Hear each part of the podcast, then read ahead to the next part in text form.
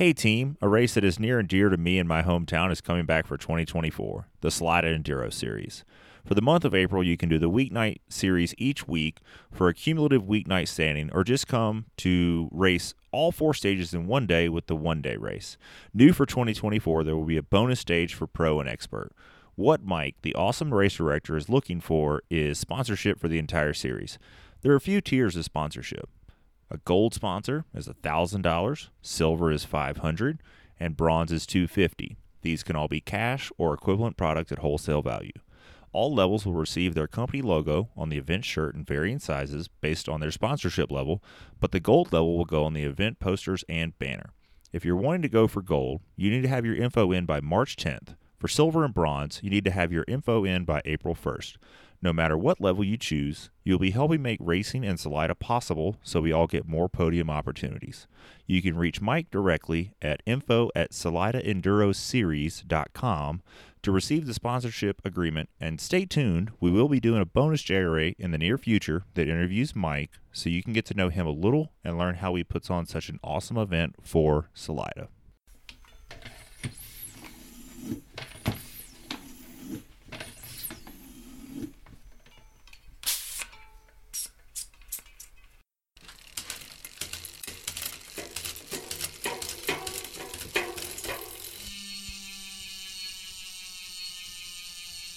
Hi, and welcome to the Just Riding Along show.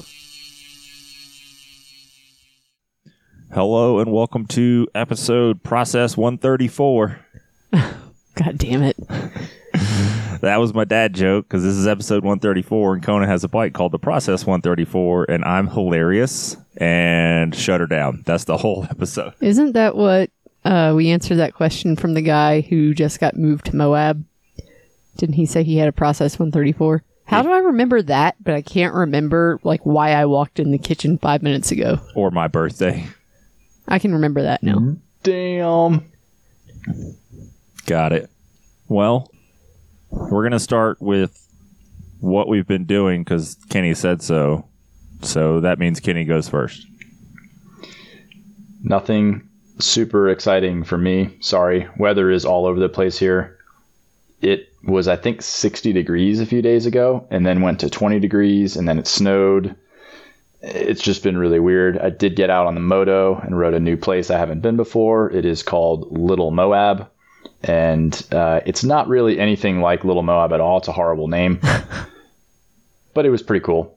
It's just a big spot where Utah people hang out and do Utah things. So Like blow things up. I didn't see a lot of blowing stuff up, but you know, a lot of people out there with their families having fun with big old RVs and a zillion dirt bikes and listening to music. And there's kind of one fairly popular meeting spot that has a bunch of little miniature motocross tracks, little turn tracks.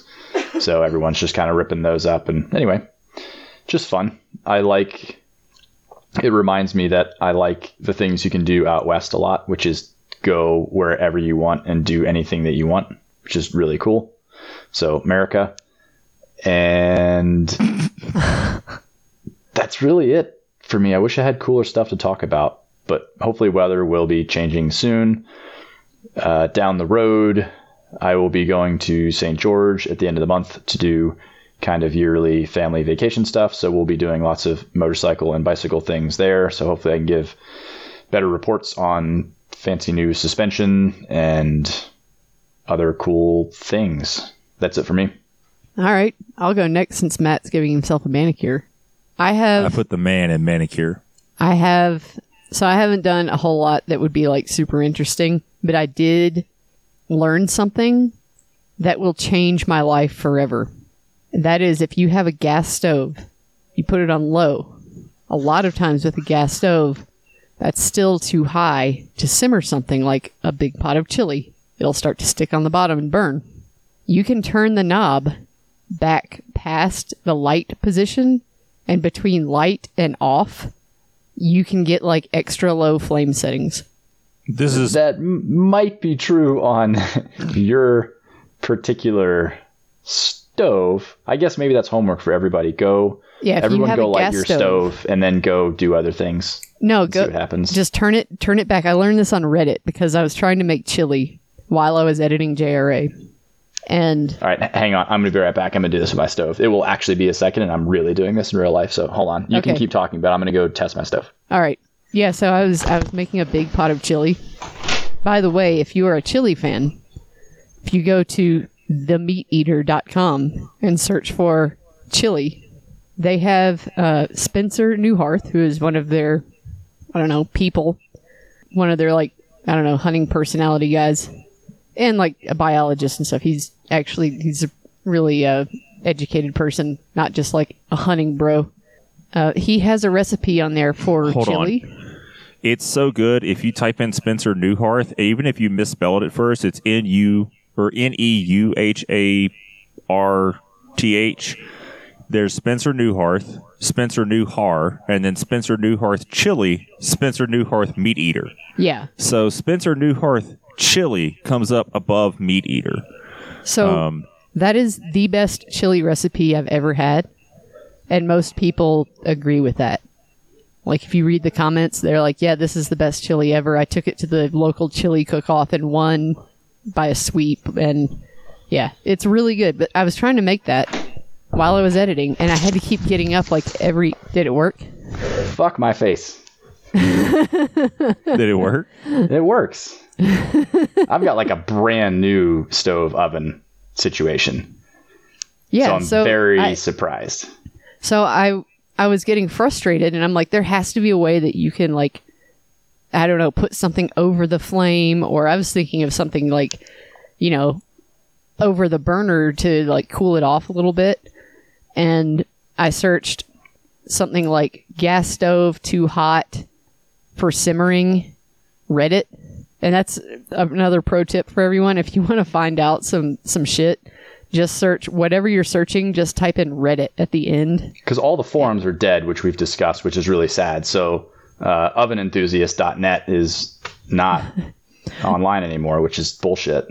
Yeah, exactly. So, uh, yeah, I searched that, and that was the first thing that came up. And it was like, this is what you do. You just turn it back past the light position before you get to off, and you can adjust the flame to a lower position. And that's what I did, and it worked perfectly. Yeah, it's pretty. That's pretty crazy. Uh huh. I did it tonight again to uh, cook some onions nice and slow so they'd be really sweet, and uh, it was it was great. Another pro tip: you could also just make a pot of chili twice the size that you were making. It was already a lot of. This was Kenny. This was a this was a painful amount of chili. It's like gallons of chili. By the way, the best chili scene in the world is the one from The Office. Doesn't someone like drop a big bowl of chili or pot of chili or Yeah, something? he drops the. He's like super excited about his family recipe of chili that he's going to bring in, and he immediately drops it on the floor uh, in the morning at work before everyone gets there. And he panics, and he's just like scraping it up off the carpet back into the pot. It's extremely funny. Everybody should go watch it. I've, I I think I've seen like one episode of The Office. The Office really is good. It's one that's it's very awkward because they don't do uh, normal audience stuff and like laughter and all that stuff. So some stuff is really weird and awkward because it is. But once you get used to it and you realize that all the writing is extremely brilliant, and it's one of the ones where if you watch it two or three times front to back, it's it just gets better and better. So highly recommend it. It's really good. Just like our episodes. You should listen to every one of our episodes. Yeah, I don't know six that times. you're going to get anything else out of our episodes if you listen to it a second Kenny, time. shh, everyone should listen But I ten or twelve times. I did go uh, other than making chili, I did go for a bike ride. I went out and did some QOM poaching because that's just what I do now instead of bike racing. There's a lady in Salida who's I've talked about her before. She's she's fast and apparently I've you know talking to like other people like she has no idea that she's really fast. And I'll get an email every now and then like so and so took your QOM and this time I got it and I was kind of like hemming and hawing about like when to ride and where to ride and whatever and I got this email and you were was no you, him it. and you were just throwing shit around your house. God was- damn it, stupid bitch! No, I just like it was like oh hell no, I'm going to go back and get that one and I I was like out the door within 30 minutes. Yeah, there was no hemming and hawing. It was like, you want to ride with me later? And she's like, or she was like, ah, so and so took that QOM, and I was like, cool. And the night before, I was like, we're gonna ride together tomorrow, and she's like, yeah. And then the next morning, she's like, "This bitch took my QOM." and by the way, uh, there's a limb broken on a tree in the yard, and I'm like, "All right." And I No, no, no, no, no, no no. no You went out to cut the limb off, and you were just gone for like an hour because you were walking around the yard cutting other limbs off. So I was like, well, he's doing Matt stuff. I thought And- I thought you were gonna say he went out and cut the limb off and then was just like doing wheelies for 45 minutes on the moto. we're getting to moto stuff, Kenny. Cool your tits. So I cut some limb, and I'm like, well, if I've already got a small pile of limbs, and there's some other limbs that are hanging over the driveway. How So how are you I'm- cutting those limbs? What's your what's your tool of choice? man? Four foot step ladder and a Ace Hardware handsaw. Um, Is it like a foldable one? nope, it is a fixed blade. I do have a folder and a fixed blade, and it's probably like a 16 or 14 inch fixed blade. Um, You know what you could do? You could put that thing on a pole, then you got yourself a pole saw. Yeah, and that's totally fine. However, I own a folding saw or a handsaw, and I own a folding four foot step ladder, And he's also six foot two. and I'm 6'2 with long arms, so I could just walk around my yard with my ladder and my handsaw and not have to own more shit. that's not fun. I mean, I get it, tools are fun, but there's a limit for everything. So I go outside to clean up the yard like a good domestic male, and like Andrea walks outside and she's kitted up and ready to ride. and she's like, I'm going to get that QOM. and I'm like, It was not that aggressive. here I am all zenned out, like looking at trees, cut off a limb, got them all loaded into my truck, which I'm glad you brought this up. I'll wait till it's my turn to go to talk about the greatest thing that happened to me all week. so you finish, Andrea, and then I'll continue. Oh, well, that was really it. I got the QOM by almost a minute, and I did it without being an asshole. Uh, and I just want to say that because it was like a it was on Sunday and Saturday. Saturday or Sunday, and it was like bad weather on the front range. So Salida kind of gets like a lot of people that come in and ride for the day, and yeah, like the trails were a little bit busy, and I had to like slow down and I put a foot down once and said hi to people. I didn't stop and chat or anything, but you know, I I make it a point to uh to just not be a dick when I'm on the trail. Even if I'm trying to like kind of go fast, and that was even like back when I was racing, I'd go out to like do an interval workout or something, and you know, if I was riding trails, I'd just you just stop for a second. Just you know, yelling just- yelling at random other trail users. Bitch took my QOM. Whip past them. no, I I do it without being an asshole. Uh, so, I mean, if I mean, really, like just not being a jerk is just more important than Strava QOM. So, I uh, I just try not to be a jerk. But that's kind of it. Went out for a little hunting this morning.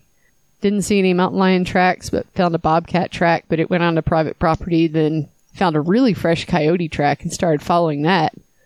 And then I realized that the coyote knew I was following it because it started instead of they kind of like wander and change directions and stuff, and it started. Saunter around. Yeah, they kind of like you can tell like they go they go in places where there might be like rabbits. They'll follow deer tracks or elk tracks. Like they're really opportunistic. You can tell like if you just follow their track in an area where there's lots of other animals that they want to eat, uh, they'll follow you know other animal tracks for like quarter of a mile or so, and then like turn off when they're like, oh, it's not here anymore, and they go off and do something else. And this one stopped following animal tracks, and I noticed it started to go straight with the wind. And they uh they use scent a lot and uh started to go with the wind like wind at its tail.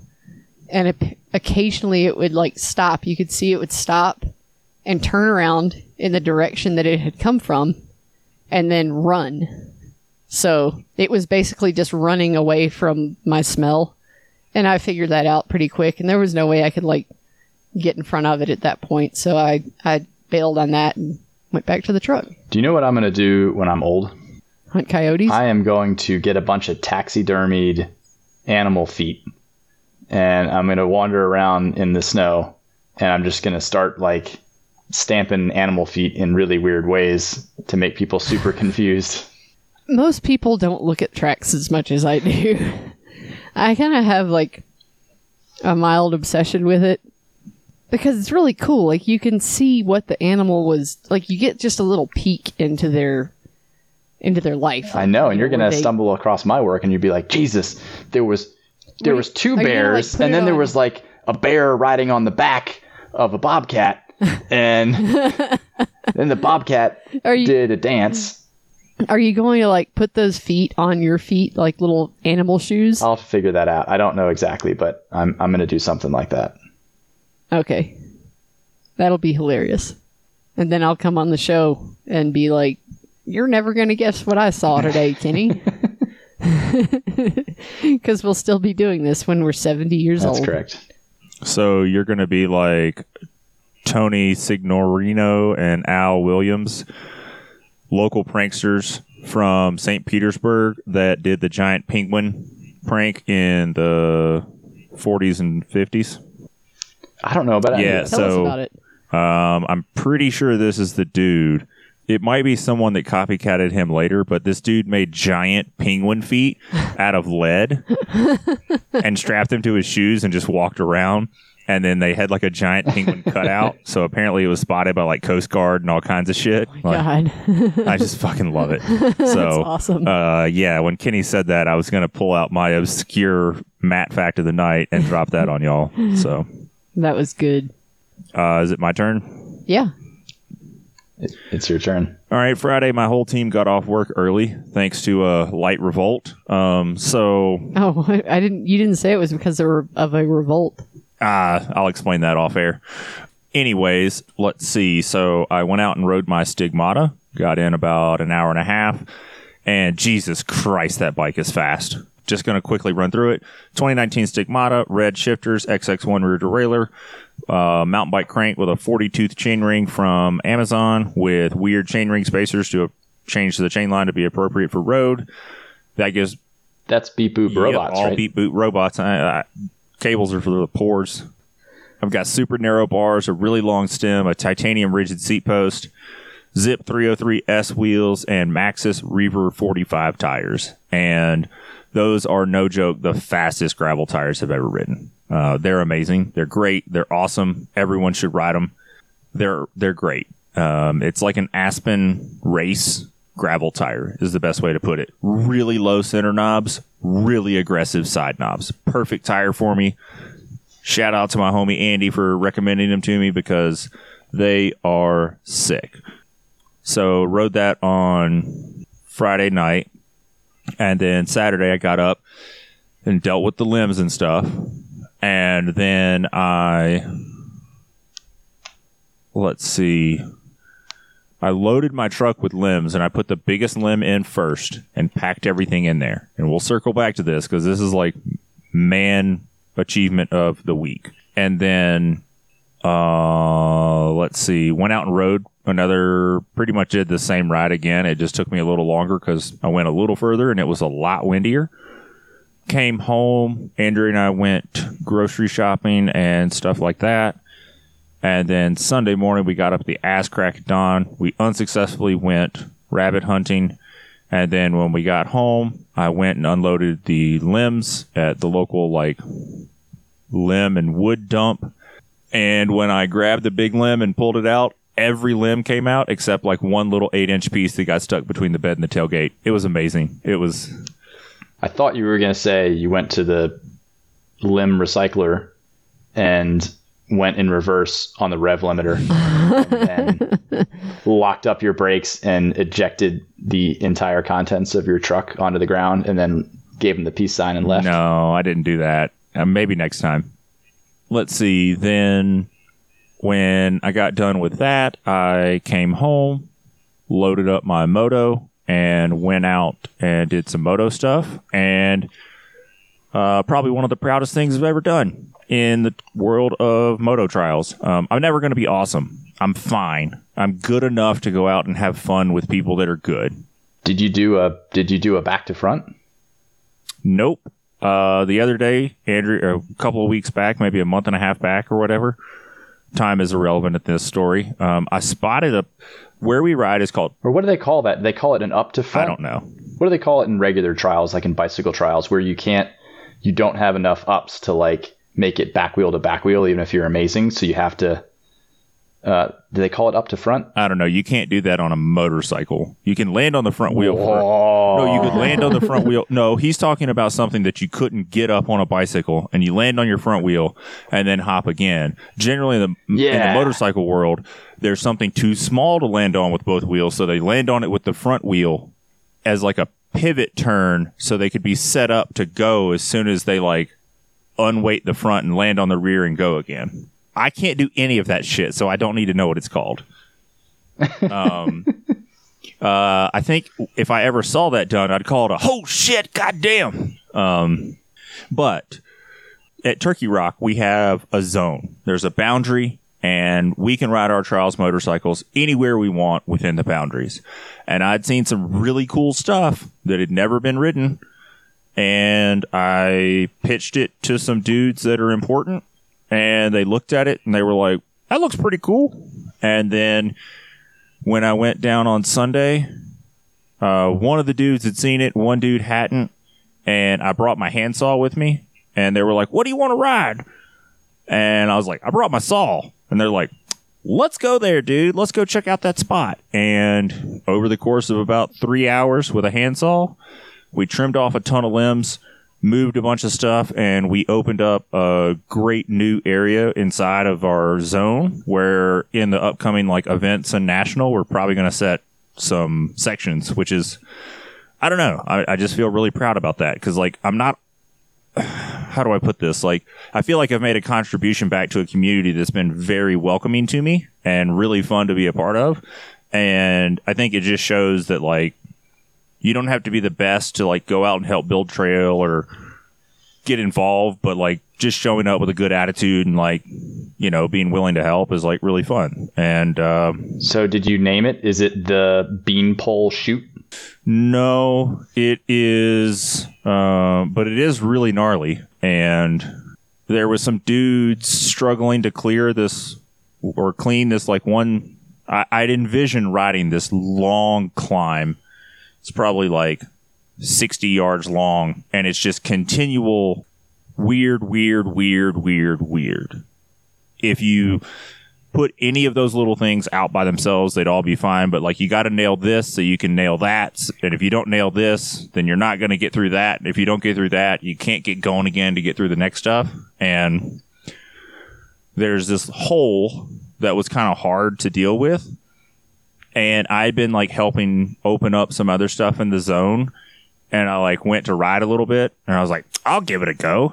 And for some reason, I'm like blasting through this, and there's this hole, and just some part of my brain was just like, "Oh yeah, just jump it," and I just like dropped the throttle and like jumped over the hole and up the rock, and as my front tire was leaving the ground, I was like, "What are you doing?" and it worked out great. So yeah, but no, I'm I'm super happy with that. And that was Sunday, and then Monday I went and bought some giant wire spools from Facebook Marketplace and I'm going to use those for working on my junkyard rover parts that I need to clean up and repaint and stuff. And I made the really hard decision to not buy the Chrome Illusion Black spray paint for my rock sliders and rear bumper. I really wanted to buy it, and I just couldn't bring myself to do it. I think you should do it. And that's my week. All right. We want to get into some bike industry news.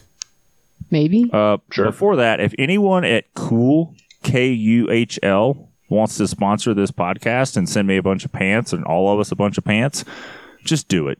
Just hit the contact form. they just- don't. They don't have a proper women's work pant. You can wear men's pants. No, men's pants have all the space in the front and none in the back. And I'm not built like that. Well, if you're a ladies' workwear company and you want to give some pants to Andrea that have room in the back for all that back, but don't have room in the front because there ain't no room needed, then And I, I'm tired applies. of like these. KÜHL is guilty of it, but there are other ones too.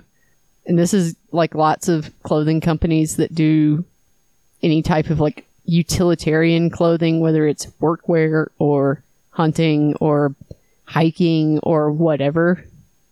They want to make women's clothes like half the time the description says it's flattering. I don't give a fuck about flattering when I'm shoveling horse shit. Okay? Or digging a hole in a garden. I don't care what my ass looks like. I want my ass to be able to move around. I don't want my pants so tight that it squeezes my ass cheeks together and causes chafing. So stop making things that enhance my ass while I'm trying to work or do whatever it is I'm doing. Okay? Now let's get into some industry news. Jesus. Yeah, we'll have to start that line. The ass unenhancer. I just want stuff that's comfortable. Like the Carhartt loose fit work pants are pretty much the only things that I've found that are just it's like, yeah, you want to move around and have some pants that protect you from getting, you know, like stabbed and scratched and stuff. Here you go. Yeah, but they have the worst quality control. I know. Like so, they're they're not that great. like, I've had 30s that fall off and 32s that didn't want a button. So, Yeah. I mean, I'm not saying they're good. I'm saying those are the only ones I've found that actually like they fit like something that you can actually work in. So, yeah, that's my little rant for the day. So, we'll start with the sad industry news first. Fox Factory sales down 9% in 2023. They yeah, I mean, like, I don't know. That's just how it's going to be. But that's Fox Factory as a whole. The bike division was like super fucked, right? Uh, let's see. They do break that out in this article, but there are lots of numbers in here. bike related brands were down 43% in 2023 fiscal year. Company wide sales were down 8.6 to 1.46 billion. Um, in Fox Power Vehicle and Aftermarket, the sales were 389, 389 down from 681 million the year before. There you go. And they this article does use the term headwinds in it. I'm honestly, I'm going to officially say I'm sick and tired of people bitching and moaning about the retail scape and headwinds and challenges and all this stuff. Like, this is all stuff that we knew was going to happen, which is, hey, these numbers are cool and we're selling a lot of stuff. It's not real. It's going to return to normal. Don't be freaked out when it does. And now everyone's freaked out that life is back to semi normal. It's just weird to me. Yeah. Uh, let's see what is next. the UCI has disciplined uh, U- the U.S. women's cycling team uh, because apparently they showed up to a race. I think it was in South America. And this was last year. They showed up. I read that. I read that article and I laughed. By the way, I thought that was pretty funny slash clever. Oh, no, I think sorry. they should have gotten I- an award. I misread this. It's uh, the Argenta Classic, and I when I was breezing through it, I thought that said Argentina. Uh, yeah, apparently uh, four riders showed up, and they said that their fifth rider was sick and was unable to be there to like sign in for the race. which was a lie. There wasn't five riders. And By the way, I I have a question. Why does it matter that you have a certain number of riders? If you want to get your ass whooped and you go solo, like who cares, right? The UCI cares. yeah, the UCI. Why? cares. Why? Uh, Kenny, Kenny? Why do they measure socks? Okay, why is I there just- no anthropomorphic consideration given to the front center rule on road bikes? That that Uh, I just I I dislike. I understand there has to be rules, and maybe there's a reason behind it. I'm just wondering, like, why? There's too much pomp and circumstance in road cycling, and I just hate it. Yeah, apparently they uh, they got the mechanic to put a cycling kit on, and they wore a mask, and they went to sign in, and they got caught. So they were disciplined. Yep. All right, and then one more industry news before. Well, I don't know if you guys have any other news, but before we get to new shit, FasCat Coaching has developed AI technology to coach endurance athletes using workout and wearable data. So basically, you can pay. Let me get down to the, the uh, pricing: thirty-five dollars a month or three hundred dollars annually, and you can be coached by a computer by Yeah. AI. The next I- person to say AI is fired. I can't wait until some person with like 180 FTP is given like 300 watt sweet spot intervals. Well, the person who owns FasCat Coaching was is attributed to inventing sweet spot training. So I, I don't think that his AI program would uh would do that. I mean, look, if you only have thirty five dollars a month to spend on a coach, Get Trainer Road. yeah, Trainer Road is a great option. There are a lot of options out there, and Trainer Road is not a coach giving you workouts either. So I don't know, like AI based on a coach's experience. Trainer Road, which is like a computer program that shoots out a workout. I don't know. If you don't have a lot of money and you really need a coach, it's better than not having a coach. But I wouldn't expect to if you're super talented and you're looking to like jump to like the pro level or something, I don't think that's going to do it. But I don't know. Give it a shot. If you can't afford like full on coaching, then just try it out and see if it works for you. I mean, any structured training program is better than just kind of like going out and winging it for most people. Unless you're just super good at listening to your body, you have some sense of periodization training, you know, you you're better off with some sort of structure even if it's just a canned program or AI generated program. Y'all want to talk about new shit now? I guess. Yes. You guys talk about the Maven brake. I mean, I read about it. It's cool. I think it's Um, pronounced Marvin. No, I call it Maven. No, it's Maven. Hmm. I mean, I watched the product release. what if they're all saying it wrong? then I'll be wrong with the company that launched the product. It's a really large mineral oil brake. Kenny, have you touched one yet? No, I haven't touched one yet. Dude, that bitch is chonky. There is no other way well, to it it. looks it looks extremely chunky. No, until doubt. you until you hold one in your hand, you don't understand. It looks like you could hold the lever and swing it around your head and use it like a weapon. yeah, you could bludgeon someone to death with a Maven brake. Not recommending you do that. But I'm just saying, like, if, you know, if someone breaks into your house and that's the first thing you can grab as a weapon, like, it, it could probably give you a few seconds before someone stabbed you.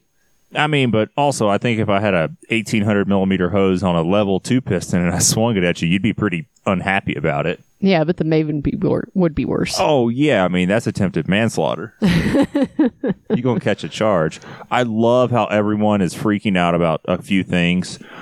Oh, SRAM missed the mark. Oh, you gotta pull the wheel to change the brake pads. Who the fuck is changing their brake pads with the wheel in? Who the Yeah, fuck I complains never about that? I never understood that piece. By the way, that is the possibly the dumbest thing in the world. Like, yeah, what are you gonna do? Jam something between your rotor and your Yep. piston to like push it in? Like, give me a fucking Do break. people Take like the to goddamn that? wheel out. No, no, people on the internet that have never touched a product, and we do it ourselves, but we do it half joke. Like when we're making fun of a saddle that has a dong sticking off the back to support your tailbone, like, yeah, I can make fun of that. I'm given permission. When I'm making fun of 25 centimeter wide road handlebars, I can make fun of that. I have all the right to. But when people are just like, oh, they missed the mark, meh, meh, meh. it's like, dude, you haven't even touched it. I guarantee you haven't ridden it because it's been released. and you probably don't four own a bike that it would be appropriate for. Here's the thing I don't need Mavens. You know why? Their number one recommendation is when you install. So here's the thing I'm going to go through them real quickly. Uh, they have stealth, like routing, meaning like the lever is closer to the bar, but it's not as close as other ones were. So it's like not quite as close as other stuff. It has a gigantic two piston or four piston brake, right? It has its own brake pad, which is going to live in like the XL pad category. It uses mineral oil because that's what OEs ask for. Uh, it has a new bleeding edge tool that's going to be included with all rear calipers because DB8 was the only mineral oil and it didn't use bleeding edge. And now that we have bleeding edge, we need to include, we as an industry need to supply that to customers so it ships with all rear brakes, meaning in the first however many brakes that Okay, I've got I've got something. Mm-hmm. This is not this is not Marvin related, uh, but can we can SRAM stop making front brakes? Why? Okay, I l- Let's come why back to do that. they make front brakes? Can we please stop it? Like SRAM, I am personally trying to save you guys $10 million a year. Stop making double the number of SKUs that are necessary. Kenny, just make a fucking rear Let, brake. let's come back to that. Like, put a pin in it. We really will come back. Bleeding edge with a five millimeter instead of a four millimeter, so you can't get it mixed up and use the wrong bleeding edge tool that's contaminated with dot fluid.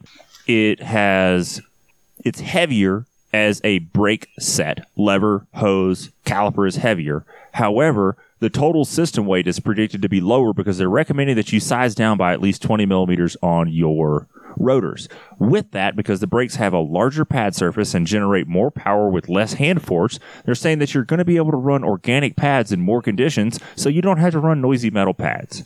So, with all that said, I don't need to run Mavens because I already run the smallest rotor I can run on the rear of my Stumpjumper, and that bitch stops fine. I'm ripping knobs off aggressors, okay? Like, actually, I'm not because it's not made by Schwalbe. if it was a Schwalbe tire, all the knobs would have fallen off already. Yeah, there should Could be. we come up with like a special adapter where we've got a Fox 40 running a 140 front rotor? That would be awesome. Dude, with a drill, you can make anything happen. Drill and an angle grinder. Just be the dream you want to see, Kenny.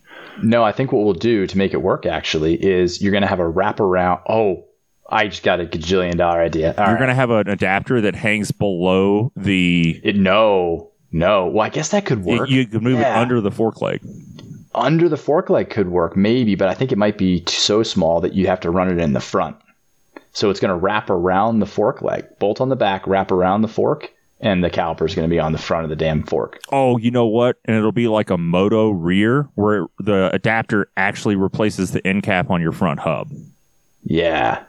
So that's Maven in a nutshell. The shit's gonna slap. I've touched them. They look rad. I saw the limited edition one. I went through all the small parts and pieces. It's rad. The other big thing that they're releasing is they are changing over to a different style post mount adapter to where, and I, I don't want to quote the numbers, but they're recommending that you run a slightly different adapter now for I can't remember the sizes, but you're you're not going to use the same plus 20 adapter when you're running like a 180 native going to 200. They have that four bolt setup where you bolt an adapter that your brake bolts to. I love it. It's called No More Bolt Sandwich. Is it? Yes. But here's the thing. I love it because I hate all those conical washers. No one knows how to use them. No one understands where they go. No one understands the purpose of them, which is oh, people will put those things everywhere. It's insane. dude, I've had customers come in and ask me to help them get them out of their nose. Like it just doesn't make sense. so, as promised, we will come back to saying Kenny is 100% correct. This in 13 years or 11 years or whatever, however long we've been doing this, here is a time that I would fully embrace Kenny and like pet him on the visor of his full face helmet. Front brakes are stupid. SRAM and Magura, anyone that makes an ambidextrous lever does not need to make a front brake. There is no reason to ever produce something with a shorter hose. It makes no sense. And let me tell you why right now. If you work at a bike shop and you stock SRAM brakes, never and if you stock Magura brakes, you're probably not listening because you think we're stupid because we don't like that stuff and you're weird. I don't know. I think Scott does Scott listen? I don't know, but if he does, he doesn't count. um, but never, ever, ever stock a front brake.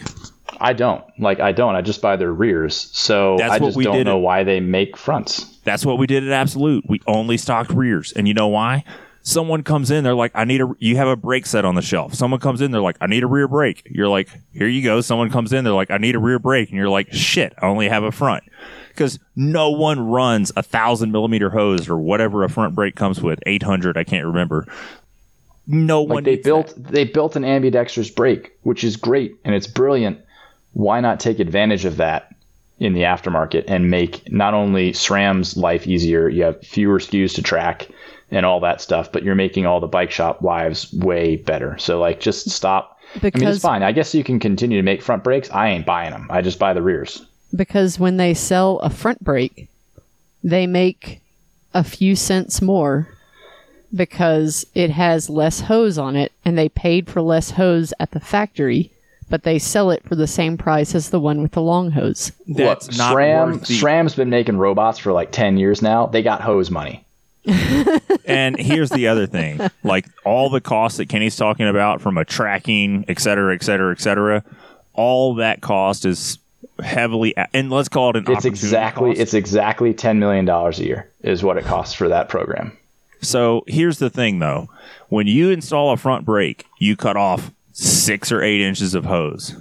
If you put a, a rear on the front, you cut off 20 inches of hose or whatever. Don't I don't math me right now. I Well, can't. now do- what you can do if it's all rears and you cut off the front, you're going to keep that like thousand millimeter uh, section of hose, and then they should just make a linkage device, which I think they make. And just like with quick links and chains, all those Kenny, stop cutoffs you have, you can make hoses. So you're really saving the planet. But you can always put a rear on the front. You should never stock a front brake. Never, ever, ever. And if you out there think you have a compelling reason to stock front brakes, I want you to email in with a true compelling reason to stock front brakes. And if you give me a real compelling reason on why front brakes should be stocked, I'll send you a sticker pack. I stand on that. Stand on my business. Front brakes are stupid. I you never ever need them. And that's a frustration for me with Shimano. I got to stock so much garbage. Well, yeah, because like right now across how many shops y'all have? Five, six, six? Six. Yeah, across six shops for a decent stock on a certain SRAM SKU, three might be appropriate because you would Exactly. but with Shimano, you would have to have four. Exactly. And well, also like, a really weird number. So MT200s, the most popular cheap replacement brake. What do you think the ratio is of rears to fronts that I have sold? Because we sell hundreds of them. Uh, you, I'm guessing you sell more. What's the ratio? You probably so what? Tell me what you sell more of, front or rear. Rears.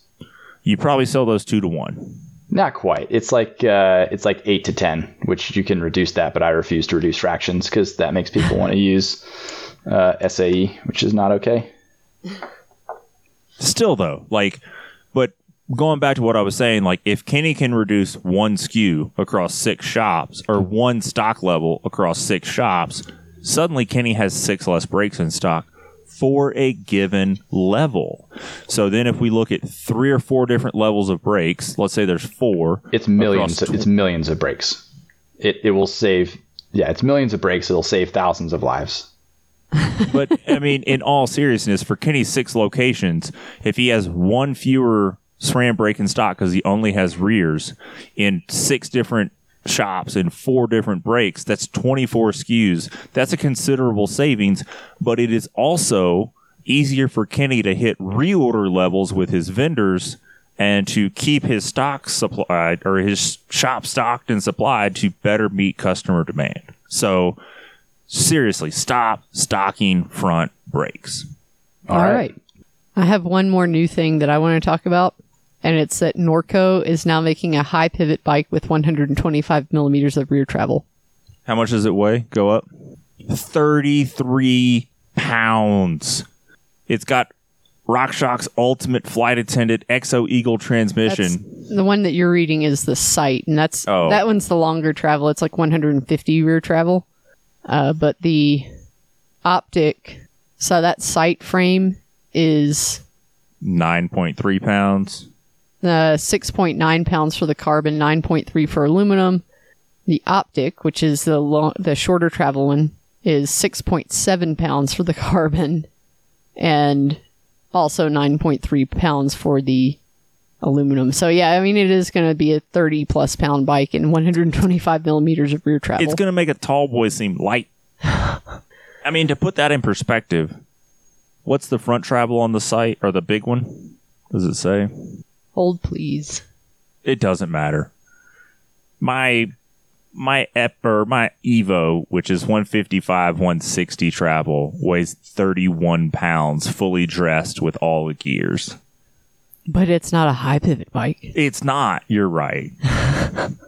Oh man, that's that's a lot of weight on a short travel bike. I guess when they don't pedal that well, you got to take some travel out of them so you can get it up the hill. I guess so.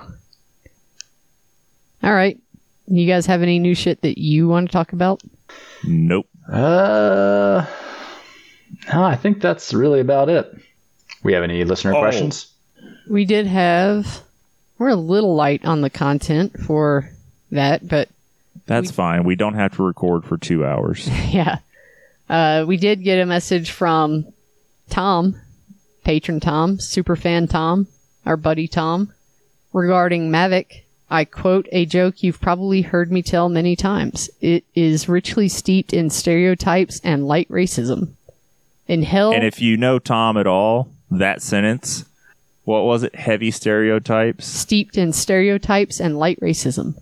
That, that sums up Tom pretty well. Tom says, In hell, the Germans are the police, the French are the engineers, and the British do the cooking. In heaven, the Germans are the engineers, the French do the cooking, and the British are the police. Yeah, I have heard that one. I think they had Italians in there in another version of it. Uh, we did have a good patron thing in Slack. Hold on just a minute. And if you want to join our Patreon for as little as what is it, three dollars a month? $3 a month. Uh, you can also have access to join in the unhinged and totally not good banter that we have all the time. Kenny's smart enough to not not be involved. Kenny gets in the Slack channel occasionally. Yeah, I've, I've, yeah, I don't do a whole lot of that stuff, unfortunately. Sorry, guys. I tend to get sucked into that stuff, and it burns a lot of my time. So, so don't take offense about the Slack thing. I will get on there from time to time, but if it makes you feel any better, I don't have Facebook, Instagram, any of that stuff on my phone. I'll visit it once in a while on the computer, but not on my phone. Uh, we did have an interesting discussion on here. What was the first company to make what we'd consider today, what we'd today consider a gravel bike? And then someone else, uh, let's see. And then he later says, what was the first thing to be marketed as a gravel bike? So I think, Niner I was would say- pretty early, right? I would think it's probably a Sir a Surly something or other, right? Was probably the first yeah, that's official what I said was a, like a Surly Cross-Check because they made it where it would fit like a 50 millimeter tire. Like I think I put a two inch mountain bike tire on mine or 2.2. I put a No. Kenda Karma on the front of it. It, it was a Kenda Karma 1.95. Okay. And yeah, I remember we both had cross checks at the same time. And one time I thought I was doing the right thing and trying to be tough. And you were just like, this is stupid. I'm not doing this. What were we doing? Like riding the uh, rail trail or something? Yeah. Yeah, that was pretty awful. It was like loose railroad gravel where the ties had been taken up, so it made it even looser. I feel So, like yeah. I feel like the Niner RLT was like fairly early to the game. Let's see. We had uh, someone said, Ramo said Indy Fab had the club racer since the late 1990s, and I I'm not sure what bike that is. But as far as fairly mainstream, hey, we're riding gravel. What do you think of before the RLT? Well, wh- when was that Raleigh release that they mentioned in Slack? Because the, The, club, Tamland series. Uh, they didn't give a date, but the club racer was still like a caliper bike. So, yeah, I mean, the Tamland was released in 2013 and it was called a gravel bike. That's the thing. Like, the Crosscheck wasn't called a gravel bike, it was like a do it all hood rat bike. well, I mean, it's because the term gravel bike didn't exist. But I did ride my Crosscheck in a gravel race before gravel racing was like a thing. In the very first Southern Cross race in Georgia. Andrea, you've done Dirty Kanza, right?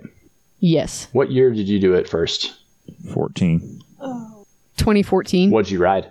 I rode my mountain bike. I rode a Niner. Nope, you rode your Thai Cisco. I thought I rode the. No, I rode the Niner. It wasn't like a Scott Addict CX or something like that. No, I had one of those, but I rode. I had that, and I went with the one that I was more comfortable with for riding long distances, just like fit wise and body wise and stuff. And um, I did like a carbon fork, and I think one by eleven with a like a thirty-four or thirty-six. I think a thirty-six tooth chainring. You had a 38. Oh, I did thirty-eight. Okay, Matt 38, knows. 1142, XX1, 11 speed with Yeah. the power meter. it worked really well. And I, I'd used two inch tires. I had, uh, at the time, I was doing like prototype testing for Maxxis. And I wrote a set of Ikon 2.0s that were not released yet, but they were an EXO version of that tire. And it worked really well. I had like one flat tire, which is pretty standard for most people racing that. Uh, but yeah, it was, it was great. It worked great. I mean, I don't think I would have gone any faster on what you would call a gravel bike today because it was super light. I think it was I think it was under twenty pounds. Pretty sure it was under twenty pounds. So here's uh, ready for some trivia. What was the first gravel tire? I don't know. Maybe that that Hutchinson. Uh, No, it's probably something from WTB, like a God, Riddler. Andrea almost fucking nailed it. a Hutchinson. Hutchison Python. First gravel tire ever built. Oh yeah, I think I I made like Hutchinson was only company that did tubeless cyclocross tires for a while, and that's what I always rode. Once tubeless was kind of like uh, an easier thing to like. I tried setting them up on non-tubeless wheels a few times, and I think they actually worked on some, but not others. It was in that bad time of mixing non-tubeless and tubeless parts, but it uh yeah, the, I use those a lot until I really started getting into cyclocross. And then I used tubulars and then I stopped racing cyclocross and I don't know what people use now. whatever they want. But yeah, I mean, when you talk about like what was, I mean, if we say like the first, the thing is, is Raleigh was one of the first to the game that was just like this isn't a cross bike, right? It Yeah. wasn't a touring bike. It wasn't a cross bike. Now, when was the Niner RLT released? Probably 14 ish, 15 ish. So that would have been That's just a guess. I could be like absolutely wrong on that, but I'm usually pretty good about the the teens. They were fairly clear years for me, surprisingly. yeah, outside has a six month test of it with uh, in November of 2014. Oh, fucking nailed it. So Nine years ago. Wild. Well, a little less than that. Wait, what? 24? No, Kenny, that would be nine and a half years ago. like it was, You said it was. You said it's 20 November of 2014. that was their six month test. Oh, okay. I was like, man, your maths are not as good as my maths. But I did not have all the information to make my maths accurate. I mean, I gave you the information, you just didn't put it in your ear hole. I, yeah, I don't like word problems. Those are ridiculous. Jimmy has Problems in problems in real life are not presented in Jimmy words. has 76 watermelons. You're like, all right, all right. I need to know why this motherfucker has so many watermelons. Susie takes 17 watermelons. What does Jimmy have? A felony charge. all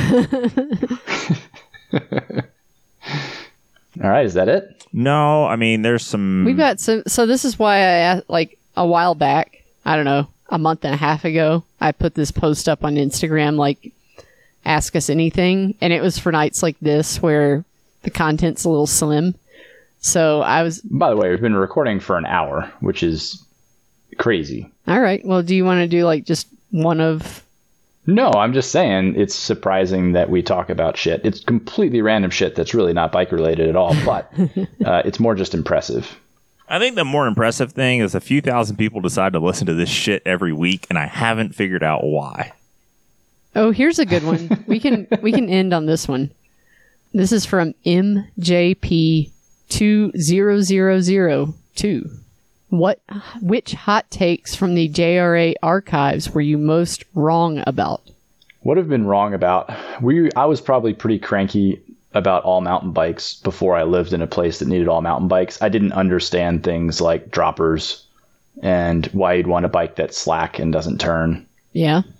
And Well- it turns out that it's for going down hills. Also, old all mountain bikes were garbage. And they're so good now. That's what I was going to interject with is you have to admit though that if someone handed you uh if you had the option of taking a 2013 Trek Remedy or a 2020 Epic Evo, it's a no-brainer.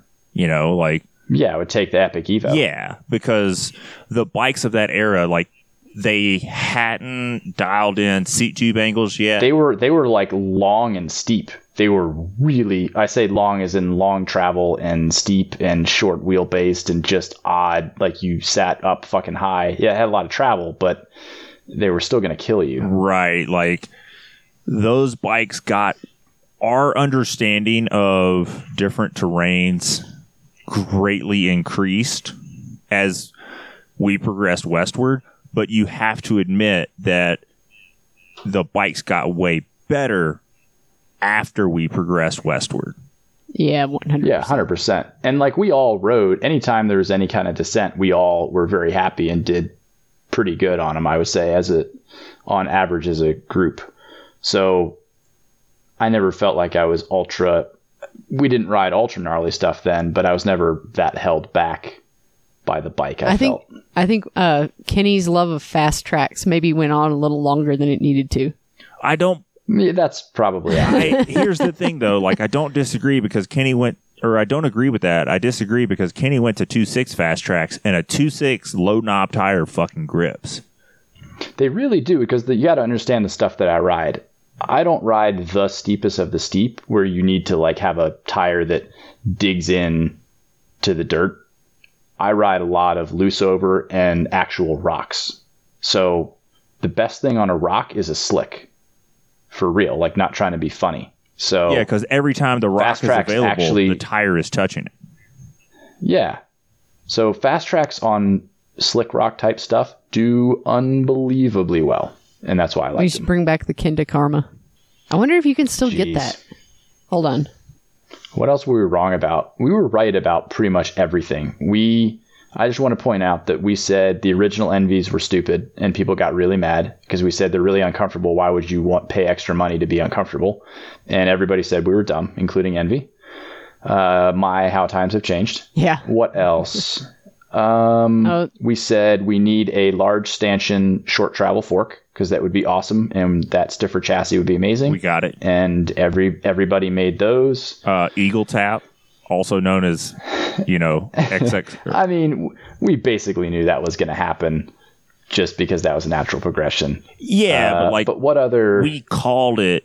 Like no one can be surprised when anything is released now. I mean, maybe you didn't Sure. think Maven brakes were coming, but when it happens, you're not like, "Oh, that's weird." You know, it's not like if Commencal released a Carbon XC hardtail tomorrow, like you'd shit your pants. You'd be like, "Wait, this isn't metal, and you can't jump it. Why did you build this?" You know, like it, people are releasing things that we expect. You know, the in- I think most of us, most of us were on four piston brakes and saying that generally speaking, they were probably the way to go, even though there's a weight penalty. Uh, what else were we right about? Uh, we were talking about what we're wrong about. Well, we haven't been wrong about a lot of stuff. It was one thing. uh, I think dropper post, but I think they got a lot better once once the frame. Yeah, they they were garbage. Was- we didn't understand what they were for, and they were actual hot garbage. I Yeah. think I I had a dropper post. I had the specialized command post when we still lived in Memphis. sure. Really, Yeah. I don't remember that. I do because I I went to I used it in that uh, that enduro over in Arkansas, like the first enduro in Arkansas. I had that on my bike. I used it in a Transylvania stage race in 2012. Hmm. Yeah, I rode. I is that the same enduro that I did? Yeah. Okay. I didn't go to that for some. Oh, that's because I was poor and I only had a crave at that time. I mean, I raced it on a hundred mil XC bike. yeah, in and let's so dropper post, but again, like Kenny said, they were hot garbage, and also everything has gone internal. You know, before when you were like zip tying it to some other shit that was already zip tied to the frame, and you had a front derailleur and all this shit Well, yeah, and like on the command post, the cable, the housing went to the to the like the top of the, the seat. moving part of the post. So Yeah. the, the cable grew as you dropped the post. Yeah, and then Um, KS started doing external, but it was fixed, like at the collar. And I had one of those on my Jet 9 that I moved to Colorado with and sold because, again, poor. I'd like to point out that I said e-bikes were the coolest fucking thing from the first day that I rode them way back when, and everybody was super mad at me. And some people might still be mad at me, but obviously the rest of the world agrees that they're pretty neat. Yeah, I mean, and I used to. Okay, I was wrong about e-bikes, but I'm still mad about them for all the right reasons. When people ride them on trails, Ah, that this stupid thing makes me have more fun. I don't like that. My life shouldn't be this fun. no, it's when people are riding them where they're not allowed and acting like because the legislation hasn't caught up with the industry that it's fine and they can break the rules. I just don't. I don't live by that. Well, uh, what is necessary is legal. That didn't get me out of my DUI, Kenny. Oh, good stuff. Okay, so what else were we right about? Because it's been everything. Uh, Can we? I want to. This put me down a rabbit hole because I said like we weren't really surprised that Maven came out. We didn't expect it, but we weren't surprised. Um, surprised that SRAM made the Apex mechanical. I think we're all surprised that Shimano still hasn't released an XTR 12 speed Di2. I think that ENVE's mountain bike wheels are old and they should be updated soon. I mean, I'm like, I'm pretty worried. I'm pretty worried about Shimano. I'm like kind of, I'm like kind of sad now, to be honest. It was kind of funny at first, and now I like feel bad. You know what I mean?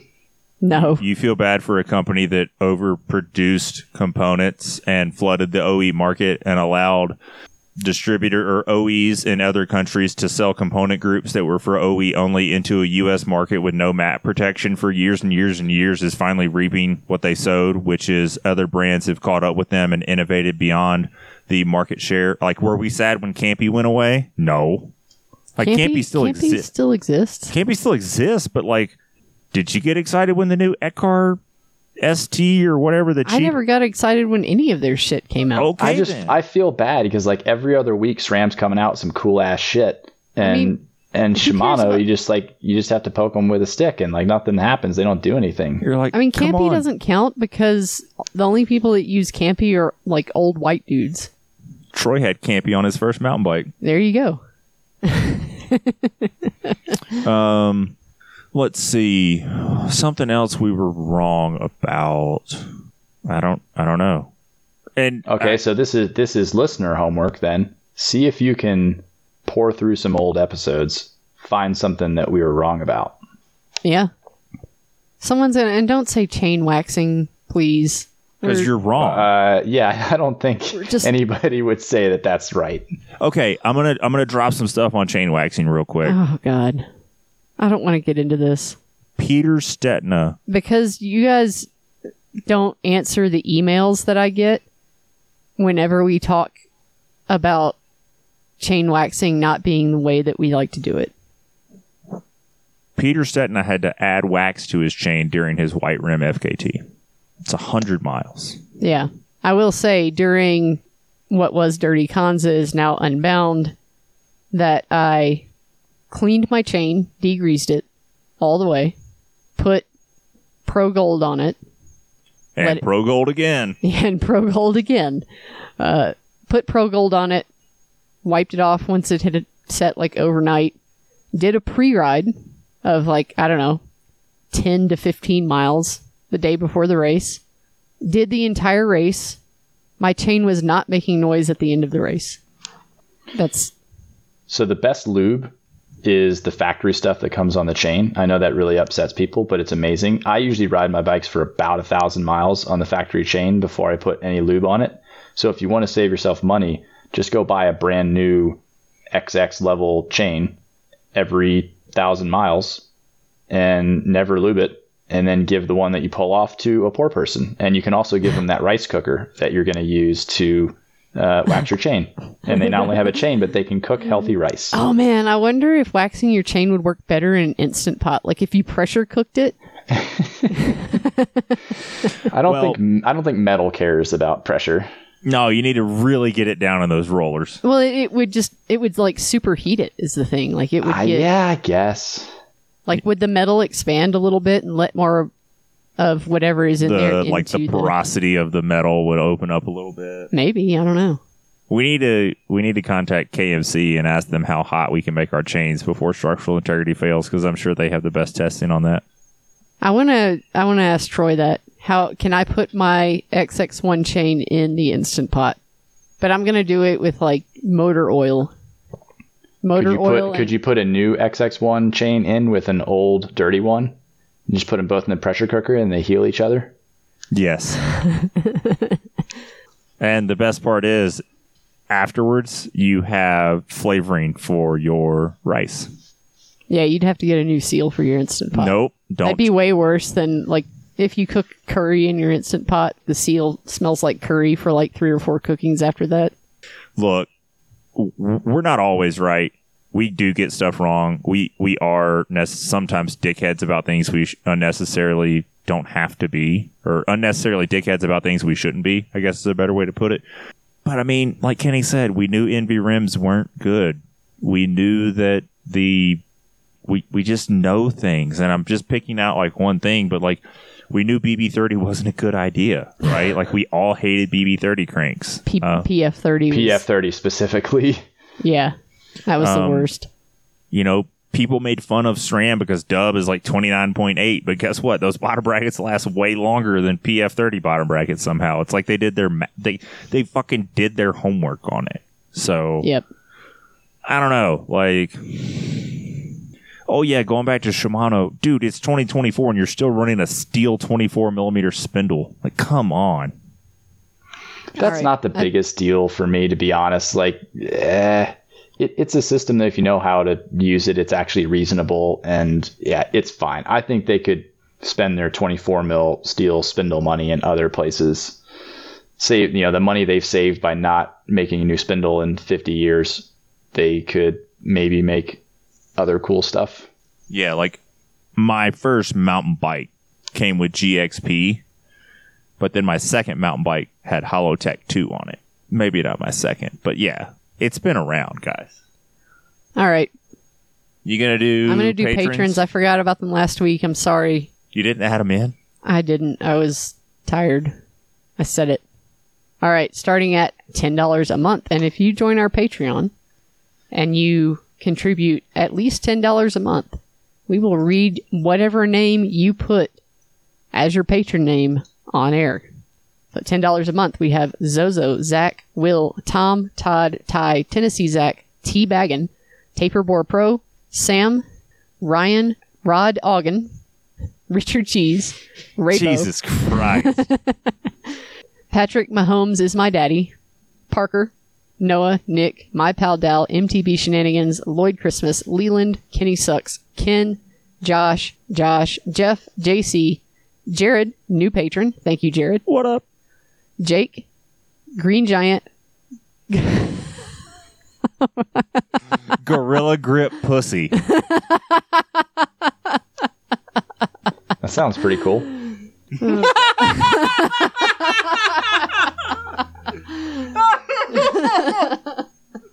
Oh God. Gordon, Frank the Tank, F that guy Mark, Ezra, Evan, Eric, Dan, Cam Irish One, Billy Singlespeed, Bill, Bo, Barrel of Dicks, Baggins, Alec, AJ, Aaron, Esker Cycles at 1169, Lead Out Sports, and Josh from the Intesa at 14 Australian, Dean at 1650 Australian, $20 a month, Scott, Poop Wrench, Joe, Brady, Anthony, Harley at 30, Troy at 31, and Six Pack Outdoors at 50. So there you have it. That's our show. We've never been wrong. Except about Fast Traks. Never been wrong. All right, everyone. Thank you all for listening and good night. Thanks for tuning in to the Just Riding Along show.